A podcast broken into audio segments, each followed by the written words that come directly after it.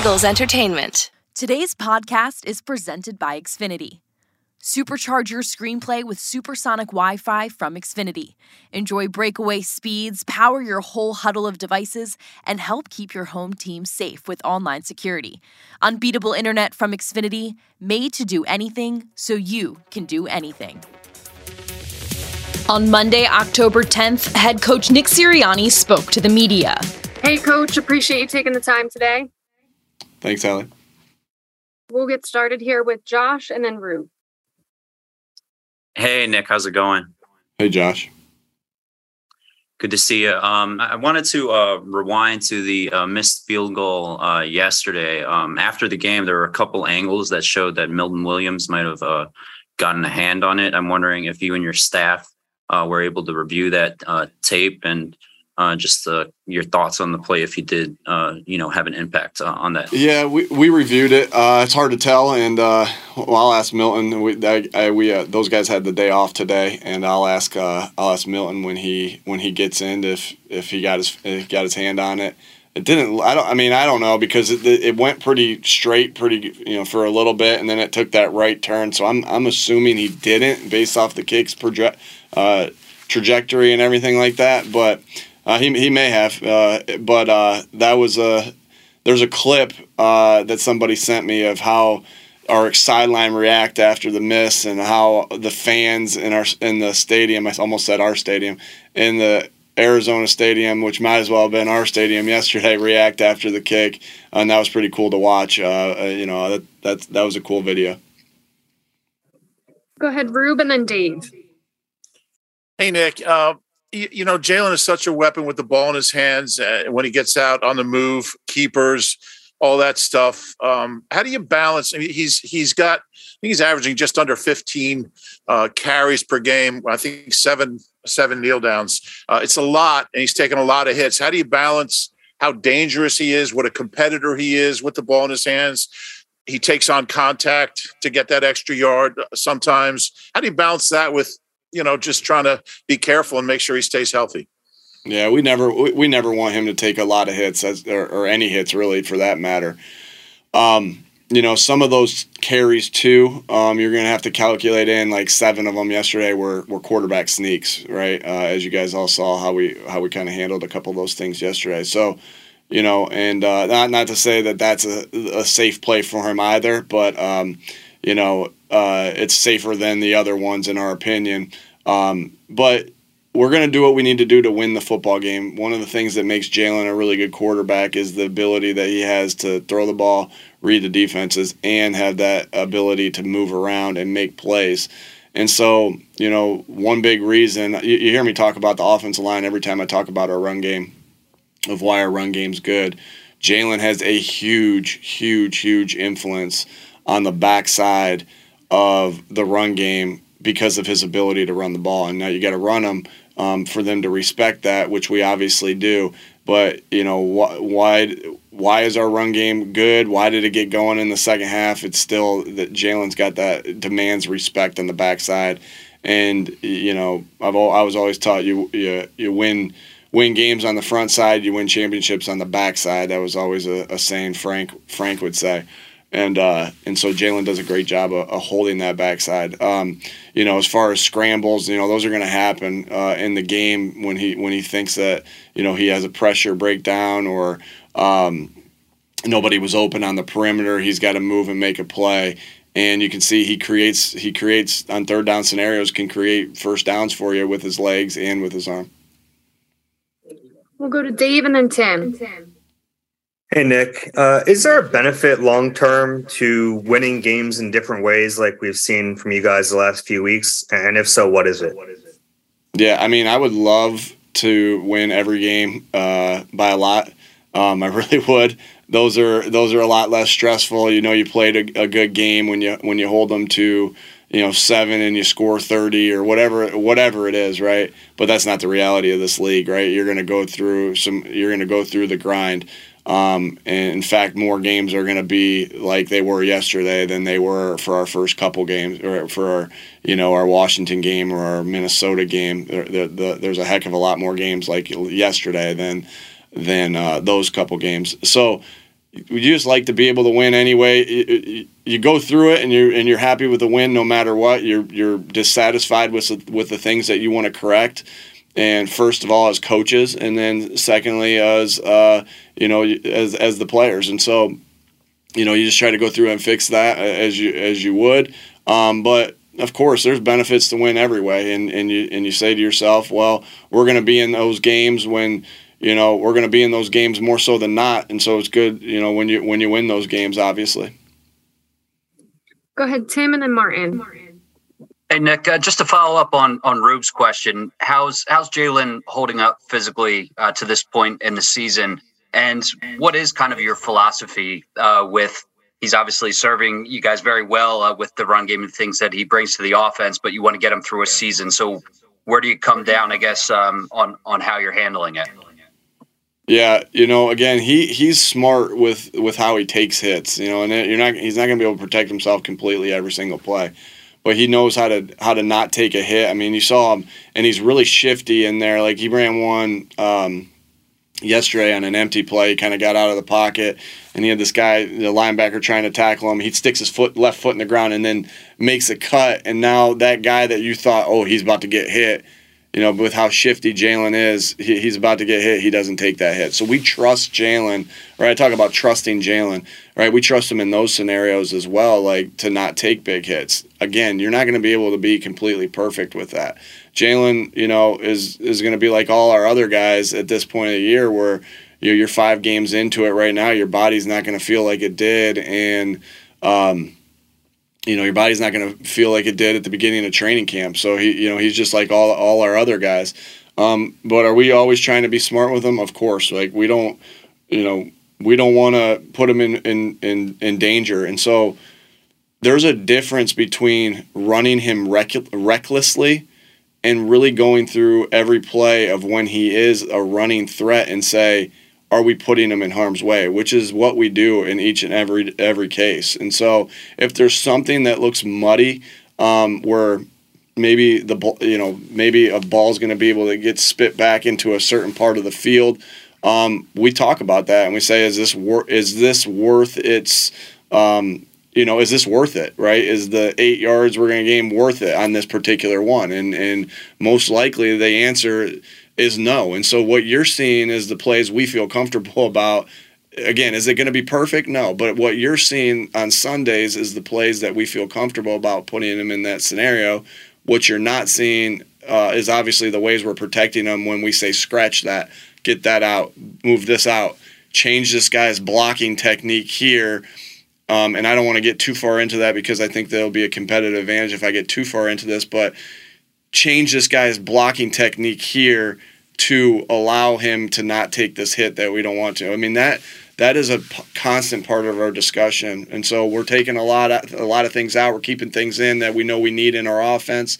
But then also the technique and the fundamentals of guys blocking assignments are tweaked to protect him as well. So I think I gave you quite a bit of information. I don't think I gave too much, and I probably need to stop right there. Appreciate it. Yeah. Go ahead, Martin, and then Bo. Hey, Nick. One of the things Jalen was saying after the game yesterday was, he doesn't want to hear about being 5-0 and everything like that. Obviously, you guys are 5-0, and you'll probably be hearing about it this week, especially with Dallas coming in and Sunday Night Football and all that. So I was wondering, like, A, what that says about Jalen as a competitor, and B, what's your message to the team, like, going into this week against the Cowboys? Yeah, same as it's always been, right? We got to go 1-0 this week, and to go 1-0 this week, we got to go 1-0 in the day we're at, and to go 1-0 in the day we're at, we got to go 1-0, or we got to be ready with our walkthrough and then our meet, right? Whatever we are in that at that particular time, like this isn't Jalen's first. Rodeo being 5-0, right? It probably happened to him every time he was at Alabama. It probably happened to him the year he was at Oklahoma. So he understands that, that it's just the next games that's the most important one. And so that's exactly what we preach as coaches and our players preach in the sense of, hey, like, does 5-0 feel good? Yeah. You want 6-0 to happen? Then you better do everything you need to do in that week to ramp up for it. And we can't control what happened in the past. We can't control what's happening way in the future. All we can control is what is the moment we're in right now. And so go attack the day and be hungry and humble and attack the day and let's get better today in everything that we do. Go ahead, Bo, and then Chris. Hey, Nick, I know that you can't get everybody the ball a ton every week, but A.J. Brown yesterday, 3 catches on the opening drive and then no catches the rest of the game. Why was it that that was sort of the way that things played out yesterday?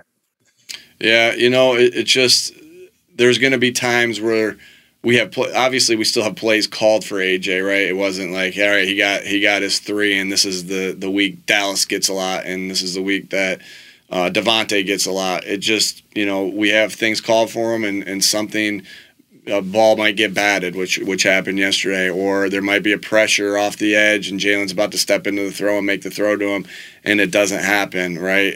They might, you know, somebody might come free on a play that they had too many guys. We didn't have enough guys in protection, and he has to scramble and make plays. So there's definitely plays being called for him, and it was the same thing to DeVonta the first game, right?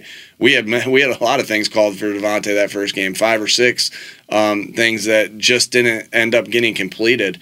And that's just the way the game goes sometimes. And, you know, you always want your receivers and your tight ends and your playmakers to want to get the ball in their hands because that's one of the reasons why they're big-time playmakers is because they crave the ball, they need the ball, they want the ball, and so that's nothing that we know he wants that football, and we got to do whatever we can to get it to him. But sometimes the flow of the game doesn't allow you to do that, and that's kind of what happened yesterday. It was kind of like I said it with DeVonta in week 1. It was almost like a perfect storm of how it happened, and we didn't get him the ball. Well, and that's kind of the same case here. But make no mistake about it, our pass game runs through those 3 guys, and I think that's what you're seeing week in and week out. And I think A.J., right, I think A.J.'s in the top 5 in receiving yards, and, you know, he'll continue to be on that because we'll continue to try to feature him in the pass game. Go ahead, Chris, and then Jimmy. Afternoon, Nick. With you guys playing the Cowboys coming up here, how difficult is it for you guys, the coaching staff, to still want to do what you guys want to do, but still have to account for Micah Parsons from wherever, on the edge or in the middle, and whatever you do? Again, you're trying to put your players in the best positions to succeed, and you're not. And while you're doing that, you're trying not to allow their best players to wreck the game. And so he'll be accounted for every single play. That doesn't mean he's not going to make some plays here and there. He's a really outstanding player. I think we all know that. The league knows that. He's proved it for the last year and a half.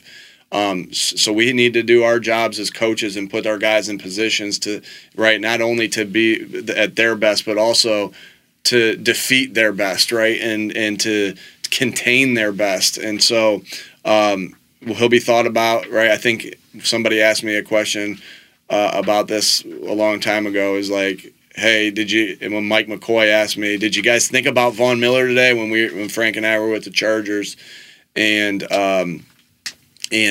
we were playing the Broncos? He's like, hey, did you think about Von Miller today? Or did you think about Khalil Mack today when we were playing the Raiders? And I can't remember which one it was, but I said, nobody thought about him. Everybody in his life didn't think about him as much as we thought about him today, and that's going to be the same way we roll this week. We have time for a few more, so we'll get these last 4 in. Go ahead, Jimmy, Ed, Les, and then Mike. Hey, Nick, that's a team, obviously, that's had, you know, the Eagles' number in recent years. Is beating them specifically kind of let's say it's more important than that, obviously, but is that sort of a benchmark that you want to beat this team because they won the division and they've, you know, like I said, they've kind of, I don't want to say owned you guys over the last few years, but they've certainly had your number. Are you talking about the Cardinals or the Cowboys? The Cowboys. You know, you don't. I think the thing where it's like, hey, they've really controlled this series, like because I heard the stat last week too about the Cardinals. The Eagles never beat the Cardinals since 2001 at Arizona. Like, we don't care about that, right? Unless we're doing something completely wrong in our preparation for a West Coast trip. Well, I don't care what happened. Like, I love seeing Donovan McNabb yesterday in that locker room. I was a big fan of his growing up. But what we're doing this week has nothing to do with what happened in 2001 in Arizona. You know what I'm saying? Like, so I think that's – hey, there, you guys have a lot of pieces that you have to write. And so I think that's sometimes in my mind a little bit more about the media angle at it. Like, hey, this series has been – because this is a whole new year. This is whole new players. Like, what does Chauncey care about what the series has been in the past, right? What does AJ doesn't care about that. Like, he's here to play this week. And so sometimes I just think that's more of a, we know how big of a game it is because it's the Cowboys, and we know how big of a game it is because it's the next one, and we know how big of a game it is because it's a division game. And we're just going to go about our business that way to prepare like we always prepare and not leave no stone unturned. So we don't get wrapped up in that, and really the best teams I've been on don't get too wrapped up in all those different things, and they go about their business the week, this week to get ready. Go ahead, Ed. Hey, hi, Nick. Ask you about the Dallas quarterbacks. I guess at some point we'll know this week if it's going to be Cooper Rush or Dak Prescott. You prepared for Prescott twice last year. What's the difference you see between him and Cooper Rush? I'm assuming you studied Cooper Rush at this point, but what are the differences you see between them?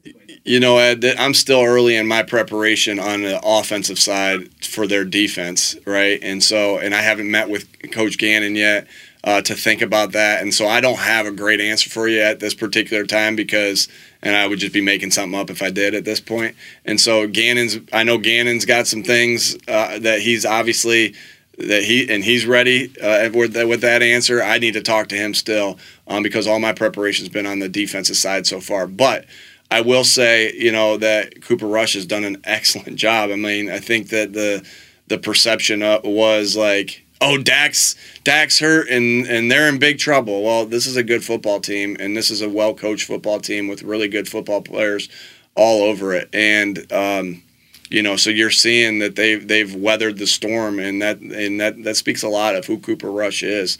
I know Alex Tanney was a teammate of his at one point, and I don't remember where, maybe the Giants, and he speaks really highly of him, and he's not surprised by his success. Last two here with Les and then Mike. Hi, Nick. I wanted to ask you about the Cardinals blitzing yesterday. Obviously, you knew they were going to do that. But it seemed like there might have been some problems sorting it out at times, and it just didn't seem to go smoothly. What was going on there? What did you see? Sometimes what's going to happen is they're going to bring one more than you can block, and that happens, all right? And so you try to do your best to put your guys in position to go through it. You give the quarterback the answers and the tools to handle it.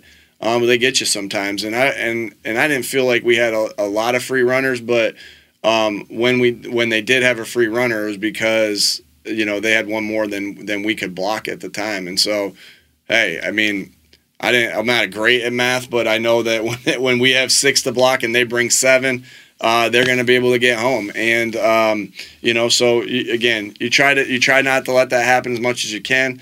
But you also want to avoid being in 7-man protections at all times too, because then they don't do it, and then you only have a couple guys out on the route. And so it's a fine balance there. And I thought the protection was good. It was really good yesterday. And when somebody, it's more of a coaching thing when a guy comes free, in my opinion, right? And so when we have free rushers, to me that was on us, and I don't think it happened a lot, but. Jalen did a good job of trying to get us out of it, and they got us a couple times, right? And we got them a couple times, right? And with some of the things that we did to them. And so, that's a give and take. You never want to let anybody get near the quarterback, but it does happen sometimes, and we'll work like crazy to limit that. Did you get the hot reads on those? Did you get the ball to people you thought? Well, I think there was probably a lot said about. Right, that we threw a lot of screens yesterday, and sometimes that is true, but sometimes it is the hot read that we're getting out of a bad play when we throw it over there, right? And so, what some people might, right? the only guys that know if it's a screen or a hot is really us as coaches a lot of the times, right? And us as players. So some of that, sometimes that's happening. So, you know, I think Jalen did a good job of getting the ball out of his hands. Again, did they get us a couple times? Sure. Did we get them a couple times? Yes. It was a good back and forth there. Excuse me. But, you know, we'll be ready for that. And different teams present different challenges with that. Thank you. Mm-hmm. Go ahead, Mike. Hey, Nick, you've spoken a lot about the need to protect the football, you know, and not turn it over, obviously.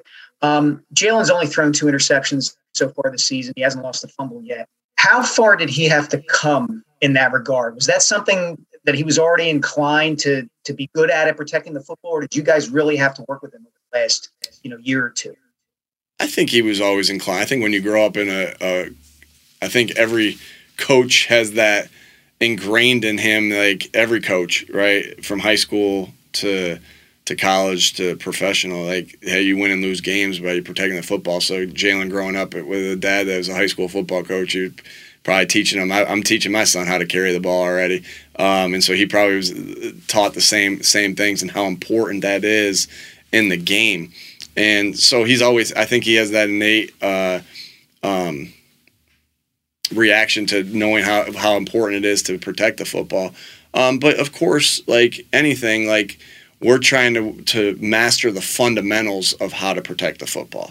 And so him going through reads the way he's going through reads, that helps him protect the football because he doesn't expose himself to as many hits when he's in the pocket and if he holds onto the ball. And so you always try to, you know, he's developing there in a sense of he's just getting faster and faster making these reads because he's seeing more and more. And then how he carries it when he breaks the pocket's really important as well because, you know, so we're constantly on him on the fundamentals. He does a great job. He understands how important it is to take care of the football, and he's done a great job with his fundamentals of when he is carrying the football. And that's, you know, that's no different than how we coach Miles or how we coach DeVonta or A.J. or Dallas, right? And so it's always about the fundamentals of how we take care of the football because we can talk about it till – we're blue in the face, right? We can talk about how important it is to protect the ball, but if we're just saying, "Hey, protect it," and they're just saying, "Oh, hey, we got to protect it," then there's no real teaching going on there, right? And so it's about how you protect it, right? And so, like, one of my least favorite coaching points that anyone says is, "Hey, catch it." Well, yeah, I mean, we want to catch it. Why did he drop it? And then go on from there and make the fundamental corrections. And it's the same thing with. Hey, protect the football. Well, how do you want me to do that, right? And so that's what's the most important part of our job and then the important part of the player's job, understanding, you know, the fundamentals of how to do it. And Jalen does a good job at that.